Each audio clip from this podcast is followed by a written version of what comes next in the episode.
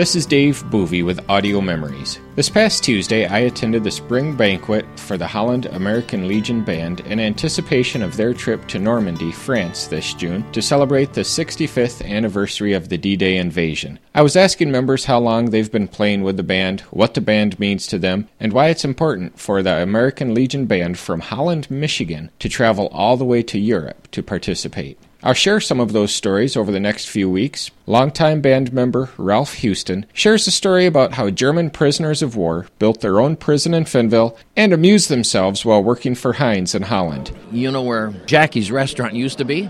Just up the hill, there's this style shop for cars. It used to be screw printing. Before that, it was a place where they pasteurized milk, a dairy. And what they did is um, have us all lined up there with our little red tokens and blue tokens, and uh, you get your food. And I'd say to my mother, Why do I have to do this? Can't I sit in the car? Yeah, she says, But you're no better than anybody else. She'd smile, you know, say that. And she says, There's the mayor. And there was the mayor. And that was Harry Harrington at that time. He ran the coal dock. My dad worked on the North and South American. He'd have to talk to Harry Harrington too, because uh, they'd come with these people from Chicago for tulip time, and they'd lay out this mat so the ladies couldn't get their high heels dirty. And it'll go all the way from the edge of the water to 8th Street. But anyway, during the war, and I remember the war curtains too, that you had curtains that you could put over the windows if you wanted lights on at night. And if you didn't, then you just turned your lights out when sundown. And that was it. And that was nice too if you wanted to get television later on, didn't want your neighbors to know it, you could use those war curtains.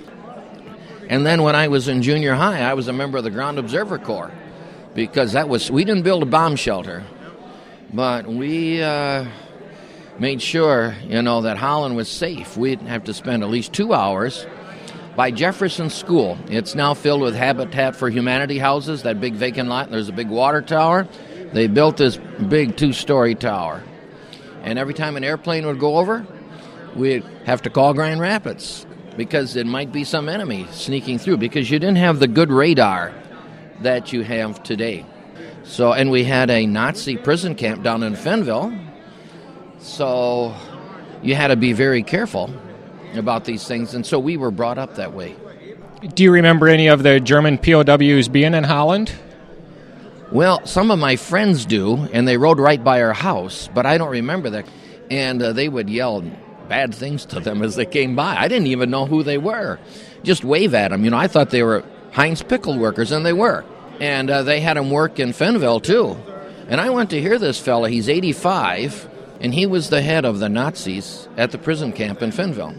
He was the captain, but they wouldn't let captains work, so he was transferred from the Colorado prison to the Fennville one. But they had to build their own prison.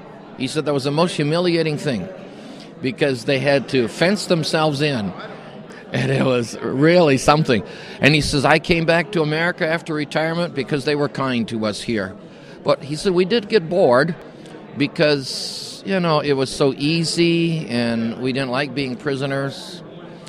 But I told the men, there were 250 of us, he says, so I told them, we're going to do a good job for the Americans. We're going to show them what we can do. So to have a little fun, they changed the labels of diff- pickles and different things to give the Americans a little laugh, he said. Then he says we got transferred to Illinois, and that was worse yet.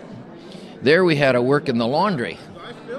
So then he says, and this he all said at a big meeting, 90 degrees in Fennville one day, and he talked real slow. I mean, he he probably has to think in German and speak in English. And a nicest guy, but you know, he says, we had such good equipment that we couldn't even blow our own equipment up, he says. and, and so in Illinois, they got even more bored because they were working in the laundromat. So instead of changing labels like they did in Fennville with soup and stuff, they changed underwear labels and mixed the sizes up. And he says, We just got so happy watching these guys fight among each other about uh, when they got their underwear back and their uniforms back. We, we did it all wrong. To share your story, call 269 751 7017 or find additional information on the web at audiomemories.org. For Audio Memories, I'm Dave Boovy. Join me next week, Monday at 2 p.m. for more Audio Memories.